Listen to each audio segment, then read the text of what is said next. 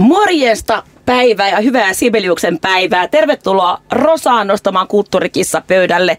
Mä olen siis, mä olen siis Roosa, Rosa Meriläinen ja mulla on täällä studiossa äh, mun kanssa kirjailija ja toimittaja Laura Freeman, drag-taiteilija Viktor Koolla ja Suomen kansallisoopperan taiteellinen johtaja Lilli Paasikivi. Ihanaa, että olette.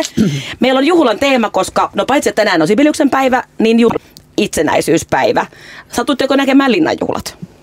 Satuttiin. Öö, no linnanjuhlat, ihanaa, että sä suostut kutsuun niitä tänä vuonna sellaisiksi, koska musta se oli niin kaukana niistä kunnon linnanjuhlista, että sitä oli vaikea pitää yllä sitä linnanjuhlafiilistä, mutta kyllä mä aina kuuliaisesti pidän lineaarista televisioa koko itsenäisyyspäivän auki, siis varmaan kuolemaan niin saakka sit, kun kukaan ihminen ei enää TVtä katso. Kaikki sisältö, mikä Yleltä tuli, niin minä katsoin kuuliaisesti. Mutta näetkö tätä, tätä kulttuuritarjontaa siinä? Näin, näin, näin tota, kaikenlaisia elastisen esityksiä ja Sauli Niinistön hieman vetistelemässä ja vähän jammailemassa niiden tahtiin. Öö, näin kattavasti myös niitä. Ja sitten mun lapset halusivat nähdä myös, että no miltä ne niinku oikeat linnanjuhlat yleensä näyttää. Ää, niin sitten me katsottiin myös YouTubesta vuoden 2006 linnanjuhlia sellaisena hyvin rakeisena ja sameana pikselöityneenä versiona. Niin siinä oli vielä semmoinen toinen kulttuuripläjäys niin kuin tämän rinnalla. Niin nyt me paitsi äh, No, mulla on ollut aina haaste, äh, feminisen ajatusaatuma hattu aina haastaa, koittakaa juhlia itsenäisyyspäivää haukkuma, haukkumatta naisten pukeutumista ja ulkonäköä. Ja sehän on, on mahdotonta, koska Suomessa itsenäisyyttä on perinteisesti juhlittu juuri niin. Mm. Mutta mm-hmm. onhan siellä myöskin ne tanssit, joka musta on ihanaa katsoa, kun ihmiset tanssii. Ja sitten musta on äh, aina se jatshuone on ollut semmoinen kiinnostava osuus. Ja nämä molemmathan nyt, nyt puuttuivat. Mutta näittekö te, mitä te näitte? Mä en itse asiassa kattonut oikeastaan hirveästi mitään, että mulla oli niin suuri järkytys just tämä niinku kättelyn puuttuminen, että, että multa jäi kokonaan aika paljon jutut katsomatta.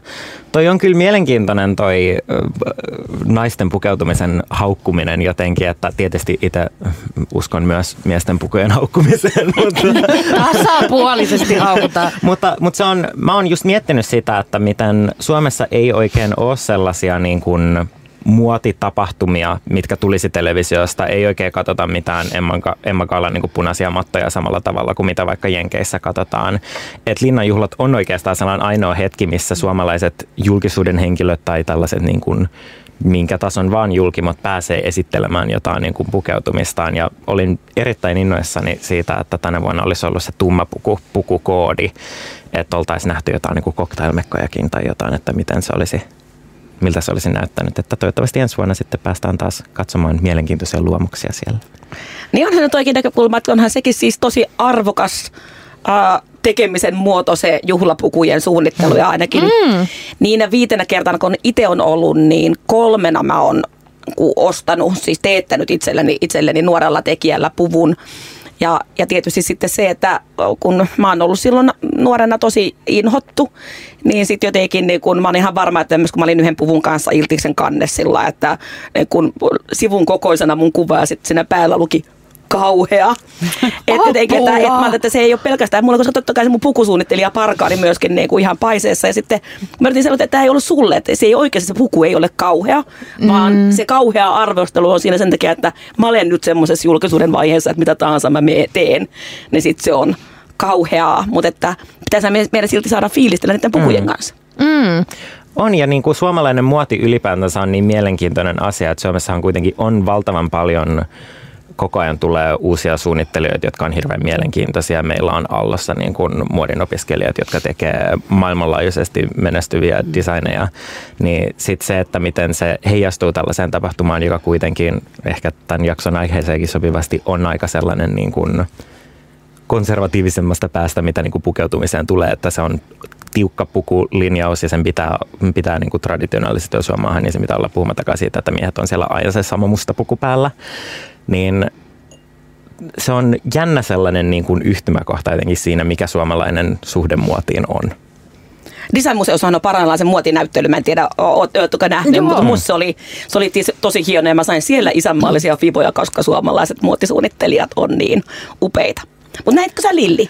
No mun täytyy nyt tunnustaa, että mä en nähnyt. Että mulla meni televisio kiinni jo tuntemattoman sotilaan Finlandian jälkeen. Meille, meille tuli vieraita ja mä olin täysin kiinni siinä. Mutta tietysti monena muuna vuonna on katsonut ää, linnanjuhlia ja välillä ihailen ja välillä suurena kysymysmerkkinä. Mutta tota, mä, mä luulen esimerkiksi se, että kun... Ö, meillä ei tosiaankaan ole tämmöisiä iltapukujuhlia niin paljon. Siis koko toi punainen matto ja logoseinät ja kaikki, niin sehän on ihan todella nuori, nuori tota, fenomeeni täällä Suomessa, vaikka muualla paljon enemmän. Että, että semmoinen...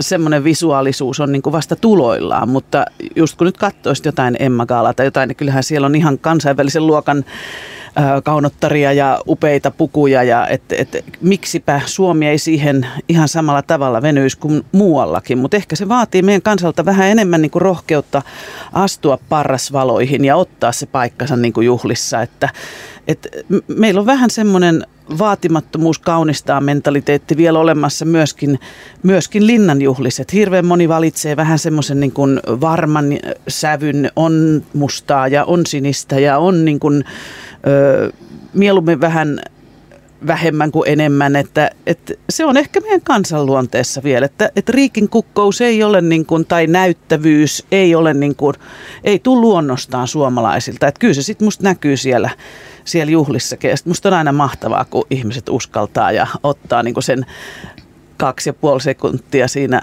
spotlightissa sen hikisen kuuden metrin pätkän, mistä sä kävelet sit ovelta siihen kättelyyn ja sitten se onkin loppuaika sitten semmoista ahdasta törmäilyä siellä, siellä. Mutta, tota, mutta on se vaan semmoinen huippukohta ja mun mielestä ne katsojaluvuthan myöskin niin kertoo siitä, että ihmiset janoaa sitä suurta juhlaa ja seremoniallisuutta ja, ja, ja mahdollisuutta aina jotenkin se on semmoinen niin huomiopörssi jotenkin se itsenäiset, ketkä on nyt tänä vuonna kutsuttu. Ja sittenhän siellä on kuitenkin taustalla, ei se ole pelkkää koketeeraamista, vaan siellä on taustalla ihan oikeasti se, että ihmiset, jotka ovat tehneet ö, tärkeitä asioita ja kontribuoineet positiivisesti yhteiskuntaan, niin he, heitä palkitaan sitten myöskin tällä tavalla. Et se on aina ihana. Siellä on olympiavoittajat ja, ja menestyneet taiteilijat ja yrittäjät ja, ö, ja hirveän monesta niin kuin yhteiskunnan eri alalta. Että se on jonkinnäköinen poikkileikkaus. Että kyllä sitä on niin kuin kiva katsoa. Tietysti ulkomaalaiset joskus näkee, meilläkin on ää, muutamia tuttavia, jotka on joskus sattunut katsomaan, niin, kuin, niin ne ei voi niin kuin tajuta, että miten tämä voi olla Suomen, Suomen katsotuin ohjelma. Tämä katsotaan jonottamista mekoissa. Aamen. Eilen äh, itsenäispäivänä se, mikä musta oli jotenkin ihanin, sit se telkkuohjelmaosuus oli Linnanjuhlien jatkot. Mä en tiedä, Laura ainakin lupasi, että se on katsonut kaiken, niin mä en tiedä, katsoitko nyt kuuliaisesti myös jatkot? Äh, no niin, okei. Nyt sä sait heti mut kiinni siitä, että siinä kohtaa mä jouduin tällaisen lasten nukutusrumbaan ja mä vähän luovutin, mutta mä ei nähdä, että Kosin Shivan teki jossain upeassa puvussa perunaruokaa. Kuningas peruna teki kosin Sivan ruokataiteilija. Ja minä aivan siis, että mikä tämä on? Mitä tämä on? Se oli niin se oli niin ylpeä sitä omasta tekemisestään, jo, että se, se jo jotenkin, kun musta on aina niin lumoava, joku ihminen seisoo oman tekemisensä takana. Se osasi niin hyvin esitellä niitä ruokia, se oli niin jotenkin lumoutunut siitä omasta maailmastaan, että mä lumouduin hänestä. Ja sitten se juhla oli tehty sillä tavalla, mistä tuli musta juhlava, ja sitten se oli kuitenkin sopivasti vähän pönötystä, kun siinä oli se fine dining, että ne artistin vieraat sai sitten Kosin Shivanin tekemät ruuat, joita, joita esiteltiin, ja sitten joku Jesse Markin leveillä Tampereen murteella ei oikein, niin kuin, että ei ole mun mielestä ihan riittävästi liäkkiä, että on tottunut, että ruoassa vähän enemmän liäkkiä. Ai luoja, mä oon selvästi missannut todella upean spektaakkelin. Mutta musanumerotkin, siinä oli musta ihan tosi ihania oli Jonna Tervomaa, tämä tosi paljon ihailen esiintyjä. Hän on niin semmoinen, hän on hämmästyttävää, miten pitkä ja monipuolisen uran hän on tehnyt. Ja selvästi hänelle, niin kun, kun hän haastateltiin, niin korona, korona on ollut hänelle raskas aika. Että hän oli tosi semmoinen niin inhimillinen ja liikuttunut siinä. Mutta ei puhuta sitten enempää, jos et ole nähnyt, koska minä nimittäin yhdistin itsenäisyyspäivän ja vähän niin kuin Sibeliuksen päivän ajeen, koska no.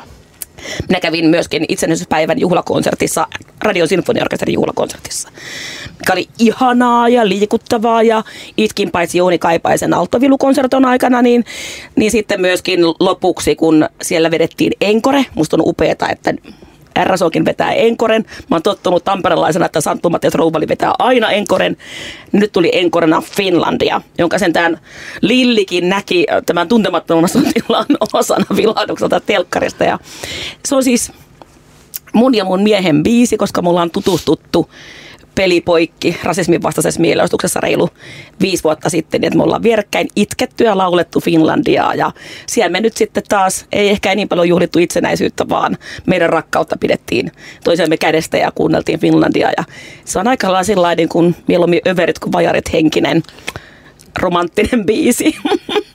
Niin, meillä muilla on joku Boniovin viimeinen hidas, niin teillä on aika patriottinen toi teidän rakkaustarinanne. Mutta kieltämättä aika upea, koska Finlandia hymni on sellainen biisi, Joo. joka siis, vaikka olisi kuinka epäisänmaallinen, en nyt tiedä olenko, mutta en nyt ainakaan ole sellainen niin kuin räikeän Suomi-fani varsinaisesti, niin se teoshan liikuttaa aivan kenet tahansa sellaisen niin kuin hermoromahduksen partaalle, sellaiseksi hyytelökasaksi lattialle.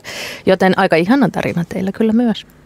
Ja sitten tietysti se eri versiot, että siitä on mm. ö, kuoroversio ja sitten siitä on orkesteriversio ja orkesteri- ja kuoroversio ja niin edespäin. Että se on se, se te tulette kuulemaan teidän love songia aika usein eri paikoissa ja että se on aika onnellista, että mm. vähintään kerran vuodessa tuutte aina kuulemaan se hienoina esityksinä. Jos te laulatte Finlandia mukana, niin mitä ääntä te laulatte? Melodiaa. Melodiaa. En ole kyllä koskaan miettinyt, älä missään nimessä laita meitä testaan sitä nyt. Mä heti... en, en todellakaan.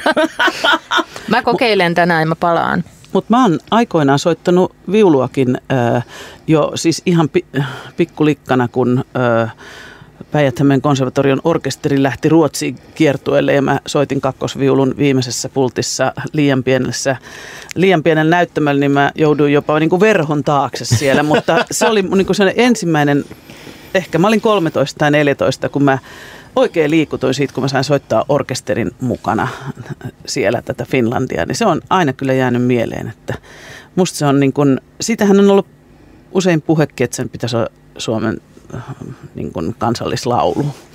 Ja kyllä se varmaan monille sitä onkin. Mm. Että mm. kaikki kunnia maamme laululle, mutta kyllä, täs, kyllä se niin kuin jotenkin kourasee syvemmältä se Finlandia. Oi Suomi, katso sinun päiväsi. Ei koit. nyt kun alkaa heti kun tuota, siteeraa vähän ekoja riviä. ai ai. Niin, kun se on just, että siinä on se, mikä, mikä itsenäisyyspäivänäkin, mikä Nikolas Kolon sai sitä orkesterista esiin, just se niin kuin iso dynaaminen vaihtoehto, kun ensin on, on se valtava voima, kaikki Joo. mahdolliset torvet ja rummut, ne mm. kun paukkuu, ja sitten alkaa se lyyrinen, se oi Suomi katso-osuus, niin siinähän menee ihminen aivan hyytelökseen mm. sen, sen asian Pavlovilainen edessä. reaktio, mä luulen kyllä, että siis, kyllähän me ollaan niin kuin kasvettu siihen, että siis kaikki ne juhlatilaisuudet, kaikki se arvokas seremoniallisuus, kaikki ne kokemukset, mitä meillä niin kuin on jo kertynyt vuosikymmenten aikana Finlandiaan kytkettynä, niin mä luulen kyllä, että se on aina tavallaan heti kun se alkaa soimaan, niin ihminen ylevöityy.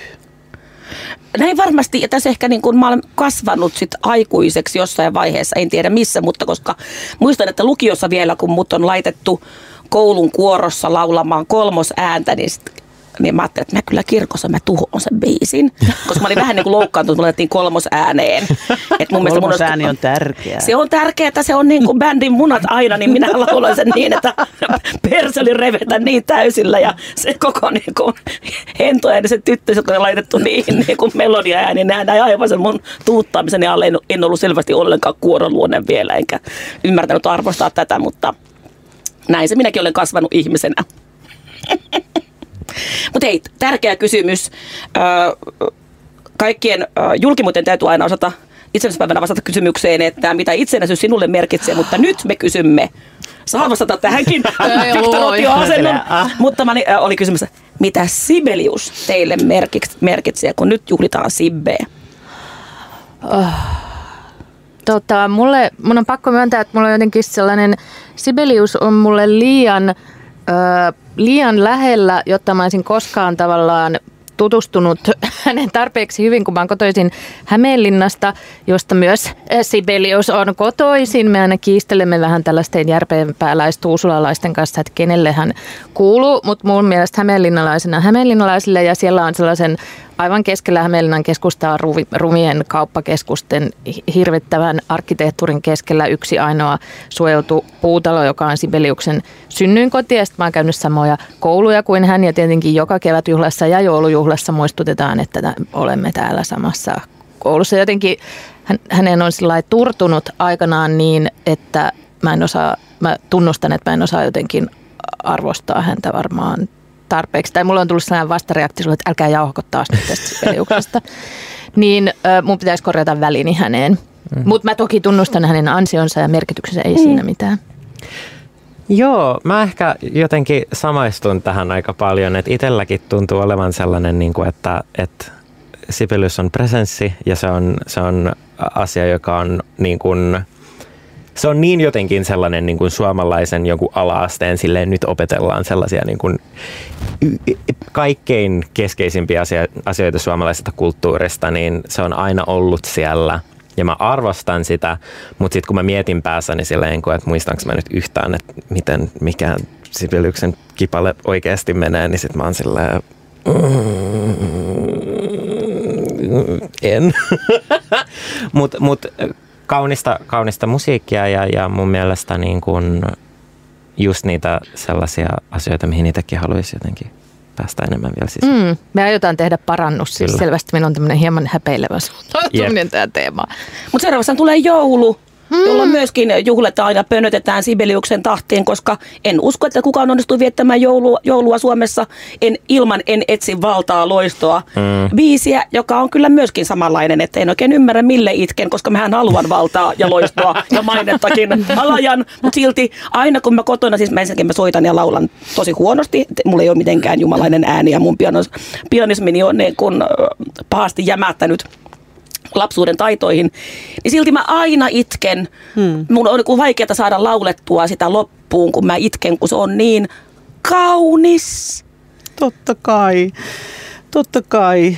Se on ihana. Ja mun täytyy sanoa, jos mä nyt saan tilittää oman suhteen. Anna mennä, Lilli Paasekivi, anna mennä. Tietysti siis Sibeliushan on niin antanut jotenkin semmoiselle suomalaiselle sävelkielelle niin kuin se on niin kuin määrittänyt sitä hyvin pitkälti ja hyvin laajasti. Siis äh, jos miettii, millainen merkitys äh, ylipäänsäkin niin kuin suomalaisuuden määrittämiseen on ollut niin kuin näillä sen ajan taiteilijoilla, olivat ne sitten säveltäjiä tai kuvataiteilijoita, niin kyllähän sieltä on niin kuin syntynyt se suomalaisen kulttuurin kaanoni kokonaan. Että miltä Suomi kuulostaa, miltä suomalainen luonto kuulostaa, niin kukapa ei silloin kuulisi Sibeliuksen musiikkia. Tai, tai miltä kauneus kuulostaa?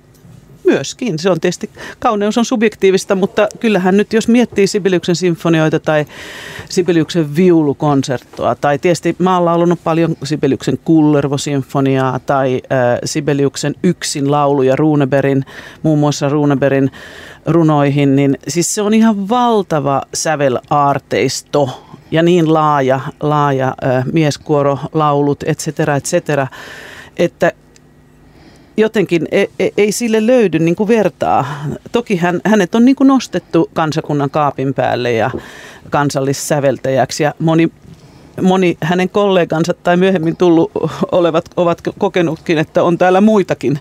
Mutta Sibelius on ollut todella niin kuin suomalaisen kulttuurin kulmakivi ja tulee sitä vielä pitkään olemaan ja hänen koko presenssinsä on vaikuttanut niin kuin suomalaiseen säveltaiteeseen todella pitkään. Ja vieläkin täytyy ajatella siis, että Sibeliuksen, Sibelius on yhä Suomen niin suurimpia teosto tulojen saajia. Että sitä esitellään niin laajasti ja tunnetaan maailmanlaajuisesti, että, että miten merkittävä hän on. Hän on uskomattoman merkittävä. Mä luulen, että moni, jotka eivät välttämättä sitä edes niin tiedostakaan sen niin semmoista yhteiskunnan läpikäyvää vaikutusta, mikä Sibeliuksella on ollut.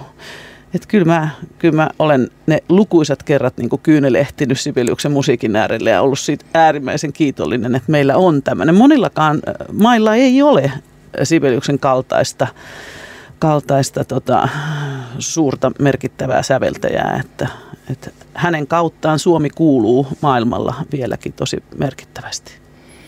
No se on juurikin näin ja mulla rupesi niin monta kertaa syttyä äsken päässä eri biiset, että onhan siellä tosiaan niin tämä joululaulusta näyttämä musiikki ja sitten tämä kullervoteos, jota jossain vaiheessa nuorena luukutin aivan lohduttoman paljon. Oikeastaan lopetin sen kullervon kuuntelemisen vasta, kun mun oma lapsi inhosi sitä. Se oli aina, että äiti laita tämä meteli pois. Meteli. Näinkin voi mm. olla, että oi, tämä oli nyt niin kauhistuttava ajatus, että, että kullervo sanottiin meteliksi, että mennään mainoskatkolle. Tämä on Radio Helsinki. Rosa on täällä juhlavuuden ja pönöttävyyden ytimessä Lilli Paasikiven, äh, Viktor Koolan ja Lauri, Laura Freemanin, minä tulen Lauri Freeman, Sorge Jorge, niin te, teidän kanssa, hei, äh, kevät ja joulujuhlathan lienee aika monille semmoinen, millä on astuttu äh, siihen maailmaan, että mikä on juhlavaa, miten juhla rakennetaan, minkälaista kulttuuriohjelmaa on oikeassa juhlassa. Nyt, onko traumoja vai ihanimmat muistot? Ihanimmat muistot traumoja. ja vähän traumoja. Mä voin yhdellä traumalla aloittaa heti Anna heitän mennä. yhden trauman pöytään jossakin vaiheessa jo lukioikäisenä, kun aloitin sitten esiintymään solistisesti, niin meidän musiikkilo- Lahden musiikkiluokkien bändin kanssa oli tarkoitus esittää Katri Helenan joulumaa joulujuhlissa.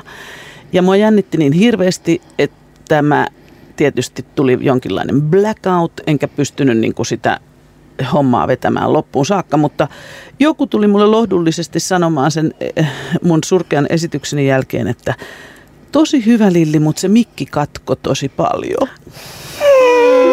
Huomaat, että no kiva, jos meni tekniikan piikkiin, mutta joo, eli se oli vähän nolotikki, mutta muuten mä sanon, että kyllähän kyllähän se on ihanaa saada veisata enkeli taivasta ja kaikkea. Että ihan samalla tavalla kuin mä rakastan suvivirttä, niin mä rakastan myöskin niitä yhteislauluja jouluna. Koska kaikkiin niihin juhliin liittyy se semmoinen vapauden, lupaus siitä vapaudesta. Että se, kun sä oot nää veisannut, niin ei tarvi pari viikkoon tai pari kuukauteen juurikaan kouluasioilla vaivata päätänsä. Eli siinä on aina semmoinen, että ne kytkeytyy semmoiseen ihanaan tilanteeseen, mistä alkaa lomaa. No miten Laura ja Viktor? Joo, no mä ainakin siis, mulle noi joulu- ja kevätjuhlat on ollut just tällaisia ensimmäisiä esiintymismahdollisuuksia. Ihan ensimmäinen kylläkin oli se, että mun oli tarkoitus olla joskus ykkös- tai kakkosluokalla pieni rumpalipoika tota noin, joulujuhlassa ja sitten mä siitä peruutin sen siinä samana iltana, että se oli silleen, että nyt olisi tarkoitus mennä lavalle ja mä olin silleen, en mä pystykään tähän, mutta se oli vaan sen takia, että mä en ole hirveän hyvä rumpali. Et sen jälkeen on sitten niin kuin laulanut varmaan peruskoulusta lukion loppuun melkein jokaisessa kevät- ja joulujuhlassa halusivat ihmiset tai ei, että pakotin, pakotin itteni aina sinne lavalle vetämään aluksi tietysti just jotain joulumaita ja muita ja sitten lukion kohdalla aloin sitten jo vähän itse valitsemaan niitä biisejä ja kysymään joltain, että saisiko sut tähän soittamaan viulua ja kaikkea sellaista, että tota noin olin ihan tuottamassa itse siellä sitten meininkiä.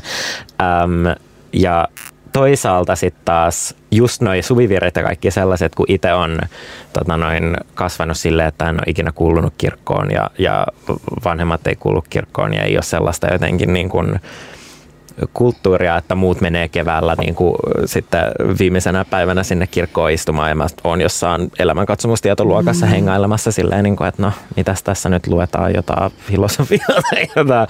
Niin tota noin, muistan, mulla on tosi selkeät sellaiset muistot jostain ala-asteelta, että kun laulettiin näitä biisejä, niin jos siellä vaikka laulettiin aamen, niin sitten mä lauloin, että amme ja kaikkea tällaista niin kuin lapsellista niin kuin meininkiä, missä mä jotenkin olin silleen, että kun tämä ei nyt niin kuin liity muuhun mitenkään, niin sitten mä en jotenkin halua osallistua, mitä nykyään tietysti koen, että virrat on tosi kauniita, niiden kuunteleminen ja niiden laulaminen on tosi kivaa ja, ja että et, on, on mielenkiintoinen suhde siihen tällaiseen niin kuin keskusteluun just siitä, että pitääkö esimerkiksi niin kuin kevät- ja joulujuhlissa olla uskonnollista musiikkia, mm. koska toisaalta mä oon silleen, että no kun Suvivirsi on tosi kaunis biisi, riippumatta siitä, että siinä on ehkä tällaisia sävytteitä, mutta toisaalta myös ymmärrän tietysti sen, että olihan se lapsena tosi sellainen hassu kokemus, että, että siellä joulu, joulujuhlassa on sille joku evankeliumi vedossa ja sitten mä oon ollut siellä, siellä jonain kolmantena paimenena, kenellä ei ollut mitään vuorosanoja. Olin siitäkin tosi loukkaantunut silloin. Että noin,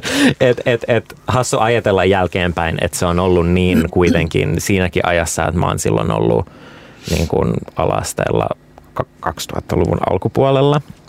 Niin että, että silloinkin se on ollut vielä niin aktiivisesti mukana kuitenkin siinä ja varmaan vieläkin on. En mä tiedä, mitä ihmiset ala nykyään tekee. Vaihtelee, vaihtelee tosi paljon. No mitäs Laura sulla? No mulla on sekä traumoja että ihania muistaa, Ton kyllä tunnisti heti, että joo, onhan se ne kaikki yhteisveisaamiset siellä ihania, koska niihin liittyy se tieto, että nyt alkaa niin kuin mun elämäni onnellisin ajanjakso, joko joulu tai kesäloma, eikä edes se, mä rakastin aina olla koulussa jopa, mutta jotenkin se, että nyt me ollaan kaikki yhdessä täällä ja sitten tulee se joku juhla tai joku, tämä tosiaan tämä myyttinen kesäloma, niin jotenkin ne on ihania hetkiä. Ja sitten mulla oli Mä olin sitten taas 80-90-luvun taitteessa ala-asteella, niin mulla oli sellainen nuori luokanopettaja, joka ei ollut vielä kyynistynyt tai uupunut, vaan sille uhkui tällaista projektin himoa, että me aina tehtiin sellaisia koko luokan valtavia jotain diskotanssiesityksiä, missä 30 eri ihmisellä oli joku rooli, että vuorotellen sinä tulet tuolta ja sitten ammutaan sulle tai ilotulitteita. Ne oli ihania, kun sai olla yksi niistä monista, mutta sitten mulla on ihan semmoinen aito trauma, jota mä oon tyyliin jossain psykoterapiassa käsitellyt. Ja nyt mä voin käsitellä sitä teidän kanssa tässä radiossa. että kun mä soitin pianoa, niin silloin ei kyllä kysytty 80-luvulla lapsilta ollenkaan, että haluat sä esiintyä täällä kevät- tai joulujuhlassa, vaan silleen, Laura soittaa pianoa. Eli Laura menee esittämään sitten tämän joku sieltä piano vihkosesta jonkun koko syksyn opetellun marssisävelmän. Ja sitten mä menin sinne ja sitten kun mä istun siellä sen pianon luona, niin mä ekaa kertaa muistan, että mä tajusin, että esiintymisjännitys on tätä, että nämä, koko tämä koulu tuijottaa mun selkää ja mun sormia ja mun sormet alkaa jotenkin kädet täristä ja sitten mä soitan jollain tavalla hapuilleen ja kompuroiden sen biisin, jonka mä osaisin aivan unissa, niin kuin soittaa oikeasti aivan oikein. Sitten mä kävelen sinne takaisin sinne mun paikalle ja istun alas ja sitten mä kuulen, että joku mun takana kuiskaa vieruskaarinen. Kolme virhettä että Ai, mä ehkä jopa tässä mun muistossa pyöristän sitä alaspäin, se saattaa olla jopa neljä virhettä. Ja se, mä en tiedä, kuiskasko hän tahallaan sen niin, että mä kuulen sen, mutta se häpeän tunne, että sä tiedät, että sä olit siellä just ja sä oot mokaillut menemään aivan kauheasti. Siitä ja mulle ei kuulosta että hyvin vaikea ymmärtää, miten mä oon täällä radiossa nykypäivänäkään töissä, kun mä kuvittelen koko ajan, että tuolla kuiskitaan tuolla kodeista. Neljä virhettä. Täällä ei virheitä lasketa. Mutta eikö tämä ole lohdullista, että te kaikki kolme mm. olette kuitenkin esiintyviä ihmisiä. Niin. Ja sitten teillä, joka, teiltä jokaiselta mm. löytyy se Lillin Bläkäri ja äh, Victoria, sä, sä et ylipäänsä mennyt, kun feidasit koko homman. ja Lauralla tämmöinen, ihan... mitä on niin käyty niin. terapi- terapiassa asti. Niin Ei se eikä ollut ainoa syy, mutta se oli osa tätä suurta kudelmaa. Mutta joo, just toi, että, että kun sä kerroit tuon sun tarinan, mulle tuli sanoa, miksi mä vaan sanonut, että minä en uskalla, minä en halua. Mutta jotenkin en mä nähnyt edes, että tämä on mikään mahdollisuus, vaan sinne mentiin sitä marssia soittamaan. Mä osaan muuten vieläkin soittaa sen näin. on se ollut kovin vaikea vetää se Drummer Boy sit, jos se niin Drummer Boy teki oharit just ennen lavalle menoa. Se oli, mä en tiedä, sitten ne veti vaan siellä sitä rapapampamia ja mä olin mm. silleen, niin että I'm, I'm not doing this. Kyllä, kyllä ehkä sen jälkeenkin on tullut hetkiä, missä olisi ollut parempi olla silleen, että en mä pystykään tehdä tätä. Mutta ei nyt keskitytä ainoastaan niihin, äh, ei. niihin ei. Äh, vastoinkäymisiin. Kyllähän niin kun jo, tai jos nyt ylipäänsä miettii juhlia ja musiikkia, niin kyllähän musiikki tekee usein sen juhlan, että, että tota, oli ne sitten koulujuhlia vai itsenäisyysjuhlia vai mitä tahansa äh, tärkeitä juhlia, niin mun mielestä ainakin musiikin kautta esimerkiksi joulu tulee ihan eri mm. tavalla. Mm. Et jos, jos pitäisi olla niinku täysin semmoinen silent night, niin se olisi tosi, mm. tosi huono juttu. En usko, että on mahdollista juhlia ilman musiikkia ja sitten jotenkin... Äh, mä ainakin itse ollut aina semmoinen, että mua on tosi paljon puskettu esiintymään, mutta että, että myöskin luontainen oma linssiluteus ja lavalle pyrky on ollut, ollut tosi kova. Että, että voi, voihan olla, että mullakin on taustalla kaiken maailman niin kuin virheitä ja bläkäreitä, mutta mä en muista niitä. Mulla on vaan semmoinen jotenkin... Selektiivinen mm, niin, se, siinä kohtaa jotenkin semmoinen, että, että mä oon paitsi että kevätjuhlissa ja joulujuhlissa pyrkinyt aina esiintymään kaikilla mahdollisilla keinoilla, mitä en osaakaan, olen tanhusta lähtien käynyt vetämässä lavalla kaikkea, mitä enää edes harrasta, koska, koska ja esiintyminen on ihanaa. Mutta mä oon tunkeutunut esiintymään myös niin kuin muiden ihmisten juhliin, että mä oon ö, esimerkiksi Koukkunimen vanhaan kotiin Tampereella, niin mun kaverin kanssa me valmistettiin esitys ja kysyttiin, että saadaanko me tulla teille esiintymään, että me haluttaisiin tehdä teille juhla. Ja mentiin tanssimaan ja ollaan varmaan ollut oikein, oikein hellyttäviä. Mä oon ollut siis itse silloin kuitenkin enintään yhdeksänvuotias. Että, että esiintymisen palo on ollut kova. Ja mulle se on aina ollut, on se sitten mikä laji tahansa, niin varmaan semmoista jotenkin nähdyksi tulemista. Ja kaikkihan me ollaan niin kuin lapsena huudettu siellä leikkipuistossa, että katso äiti katso että taiteen ja kulttuurin keinoin voi huutaa sen sama huudon koko yhteiskunnalle. Että katso mm. yhteiskunta, katso täällä mä olen. niin. Katsokaa miten Mutta, ihana mä oon. Mulle tuli nyt mieleen, kun sä sanoit, tota, että sä et edes usko, että ilman musiikkia on juhlia ja Lillikin sanoi, että ne tavallaan tekevät sen juhlan ja mä ajattelin saman tien, että näinhän se onkin. Mutta sitten mä muistin, että mä olin kaksi viikkoa sitten, mun, mä aloin miettiä ihan tällaisia juhlatyyppejä päässäni, että sehän kuuluu kaikkiin elämänkaaren juhliin niin täysin olennaisena, että se aina ylevöittää ja nostaa ne kaikki tunnetilat eksponentiaalisesti. Mutta kun mä olin mun ystävän väitös Karonkassa juuri ja siihen Karonkkajuhlaan musiikki ei kuulunut mitenkään, vaan se kostui se juhlaohjelma pelkistä puheista, niin tavallaan siellä tämä ei ole mikään vastalause musiikin voimavasten, mutta ne puheet myös olivat ikään kuin sitä musiikkia sitä merkityksellistä sisältöä siinä, että ehkä sittenkin voi olla myös ihanat juhlat ilman musiikkia, mutta tämä on ainoa konteksti, mihin mä... Mutta eikö Karonkan jälkeen sitten tule sitäkin niin, enemmän musiikkia? Ai sitten sit kyllä alettiin, sit. sit kello 12 alettiin tanssia. Ja sitten taas toisaalta, jos joku olisi siellä välissä tullut vetämään niin, My Heart olisi... Will Go On, niin ehkä se olisi ollut yhtäkkiä vielä parempi tilaisuus. Mun olisi pitänyt tehdä se. Ihan totta. Joo, ei, ei se musiikki olisi mitenkään pilannut niitä, mutta mä aloin tajusin, että on yksi ainoa kerta, jolla mä en ole kaivannut musiikkia. Mutta muuten tosiaan juhlat ilman musiikkia on aivan katastrofaalinen ajatus kerta kaikkiaan. Mm. Ja sitten jotenkin äh, ehkä nyt kun on siirtynyt tämmöiseen äh, ihmisvaiheeseen, niin sitten on tiettyihin juhliin, mihin kuuluu just se lasten tekemä musiikki. Että kyllä musta on todella ihanaa koulun joulu- ja kevätjuhlissa kuulla, kun ne lapset laulaa ja soittaa ja näkee, kun ne pääsee sen jännityksen yli. Ja ihmisethän soittaa myös semmoisia haastavia soittimia, että ne ei voi alastella soittaa vielä kovin hyvin pääsääntöisesti. Ja niin ihmiset, kun soittaa viulua, niin se ei kuulosta kovin ihanalta vielä siinä alasten vaiheessa.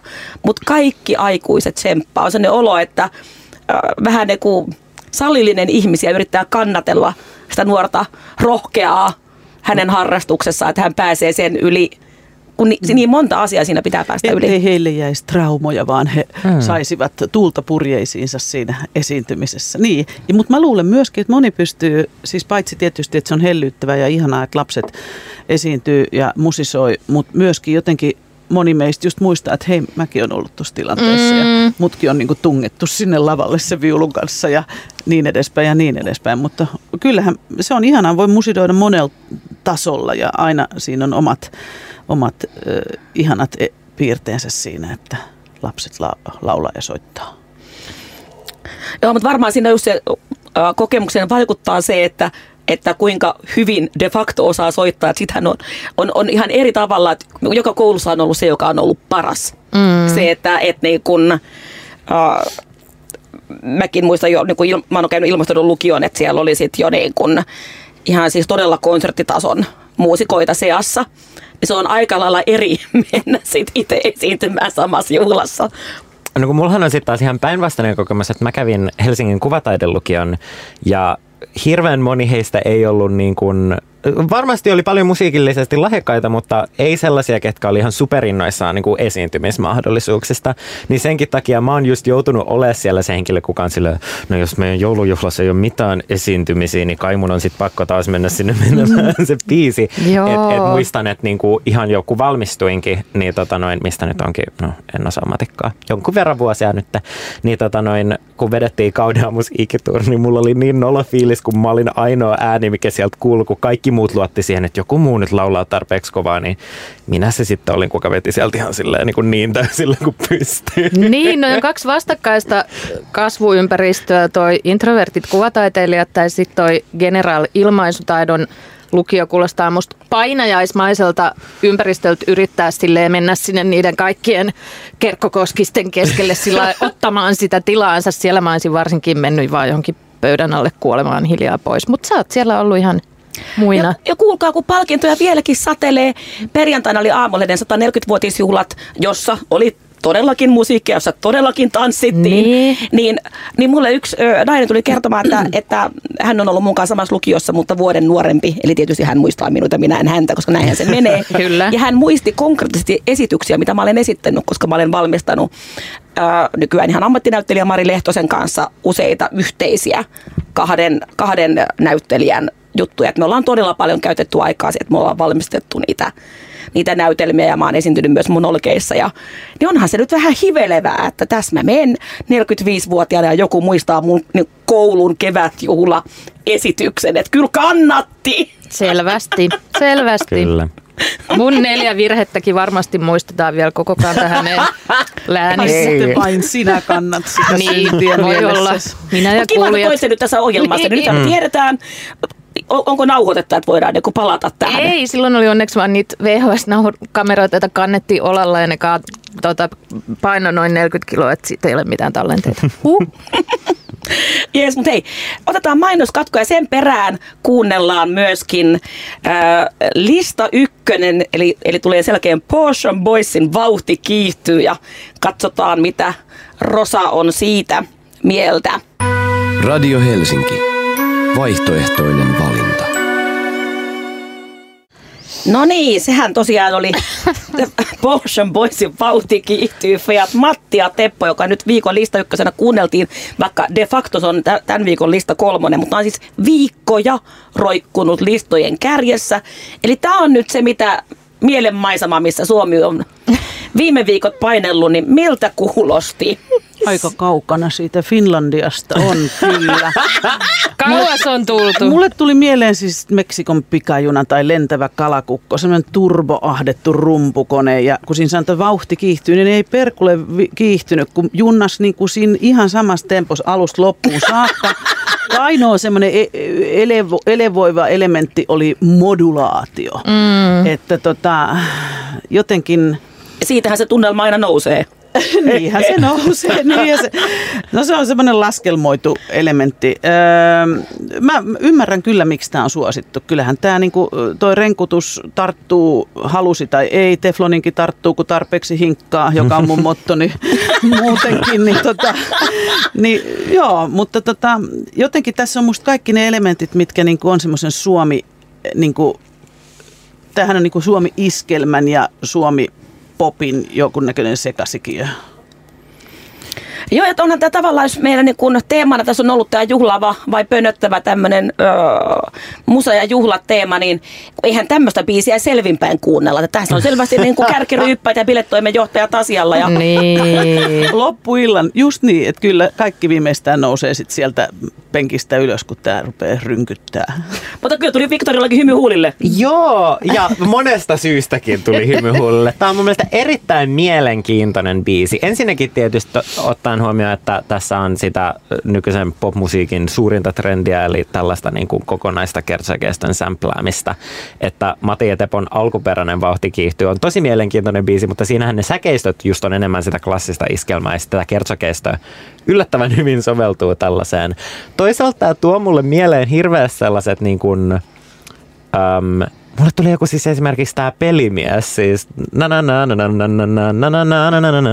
mieleen silleen, että tällaiset niin kuin todella vanhat, no todella vanhat, mutta siis vanhemmat niin kuin popkipaleet, joissa on just tuolla, niin kuin, että tahtia ja pyöritystä pelimies ehkä myös sen takia, että entisenä kotkalaisena niin Kotkan meripäivillä on laite, jossa soi pelkästään pelimies, tuona, kun se pyörittää, se on jotkut viisi minuuttia liian pitkään. Ja Kotkan meripäivillä ei juuri selvinpäin olla. Tällaista musiikkia kuunnellaan just Kotkan meripäivillä itse asiassa. Mä oon vähän niin kuin, että, että miten tällaista musiikkia tehdään vieläkin ja miten se menestyy näin hyvin vieläkin. Että, että, että si, siinä on jotain, niin kuin, tässäkin on niin kuin tuottamassa ollut tota noin tää, tää, tää, tää.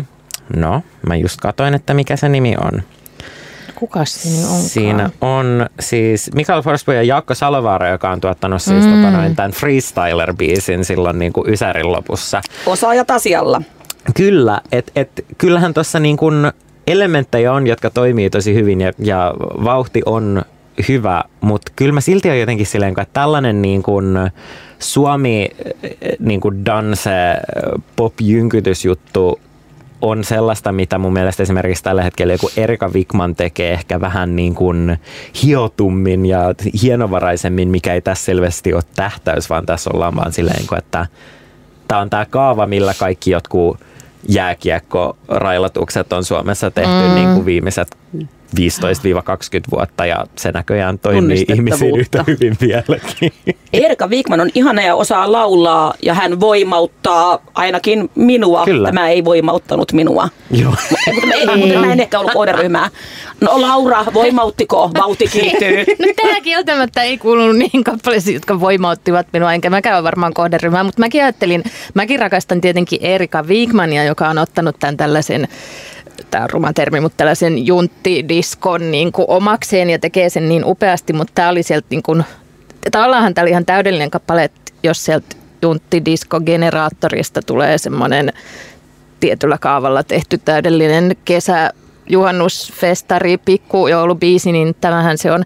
Mutta mä en tiedä mikä tai kuka on Portion Boys varsinaisesti, mutta mulle tuli niin likainen olo tästä rap-osuudesta. Mulle tuli ihan sellainen pyhäin häväistys että Matti ja Teppo on kaapattu tällaiseen mukaan. Kyllähän täällä tosiaan meille tuli aika dynaaminen fiilis tänä aikana, että me kaikki vähän sillä pompittiin, no ehkä te vähemmän, mutta tota, ää, ei, ei se voimauttanut. Mutta kyllä mä, valitettavasti mun luottoni Suomen kansaan on niin matala, että mä uskon täysin, että tämä on juuri sitä musiikkia, mitä monissa paikoissa halutaan. Tälle no. itsenäisyyspäivän jälkimainingeissa halveeraan tässä Suomen kanssa.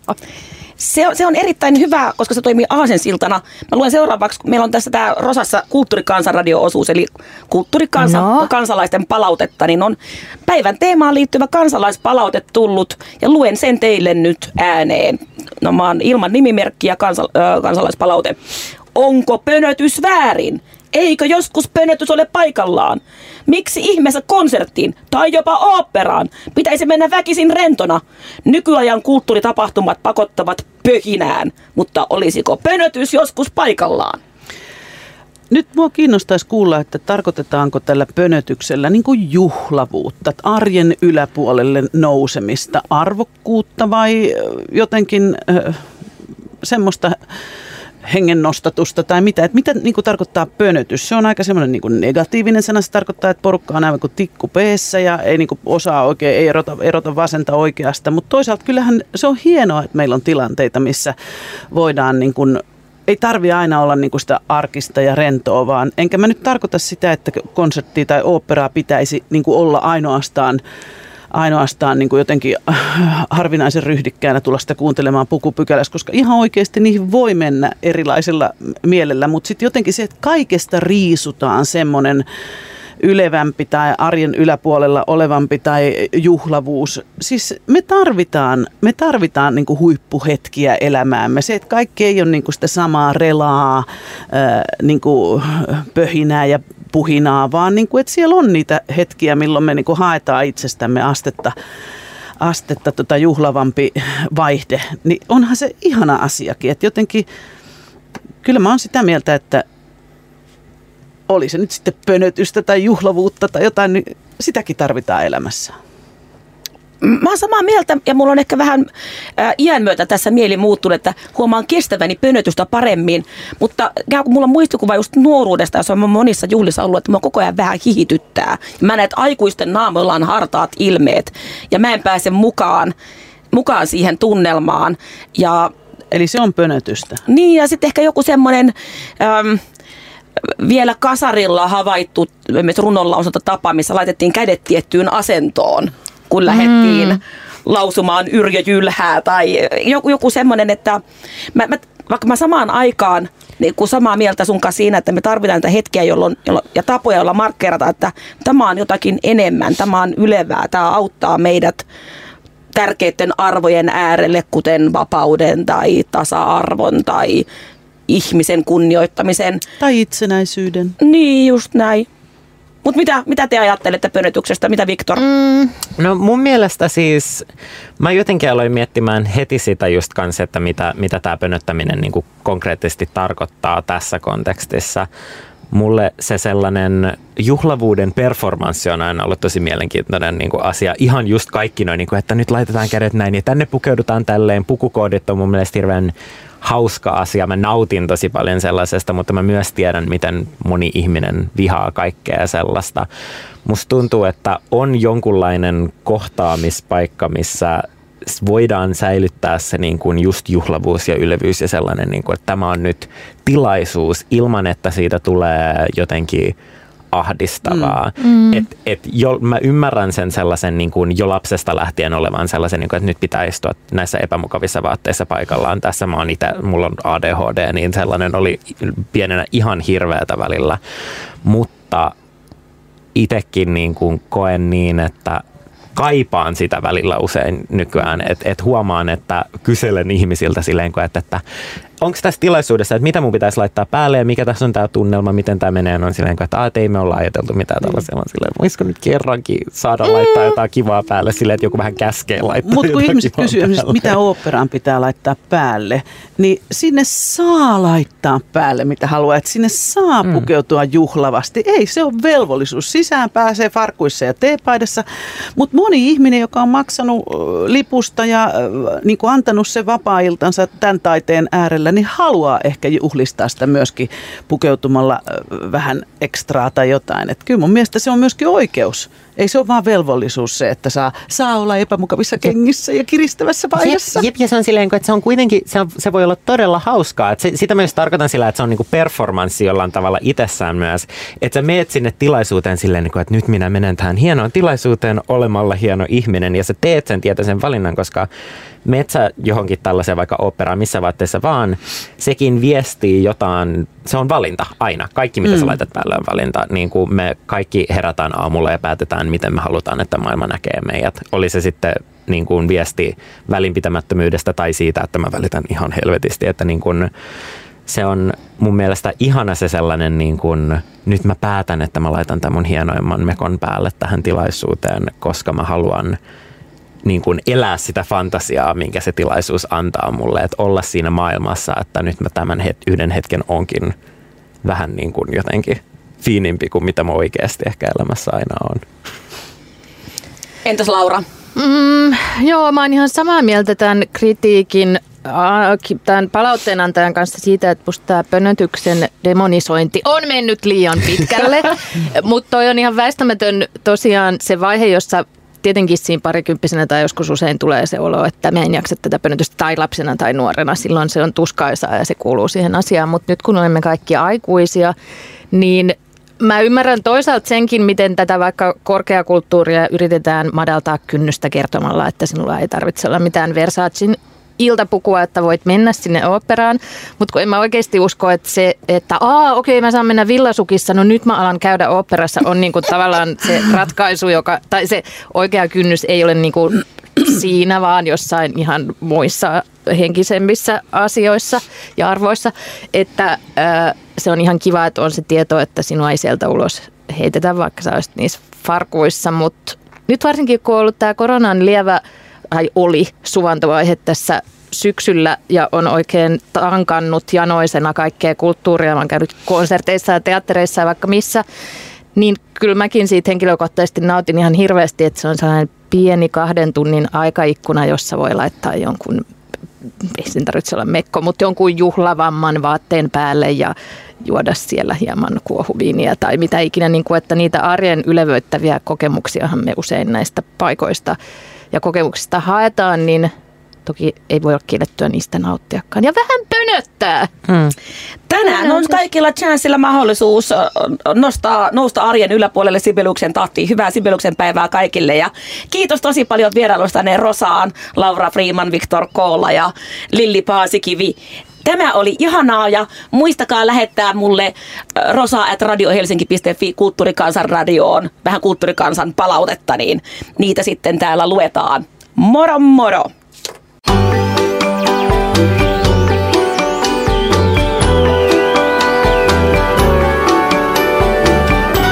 Suomen virallinen rytmimusiikkitaajuus. Radio Helsinki.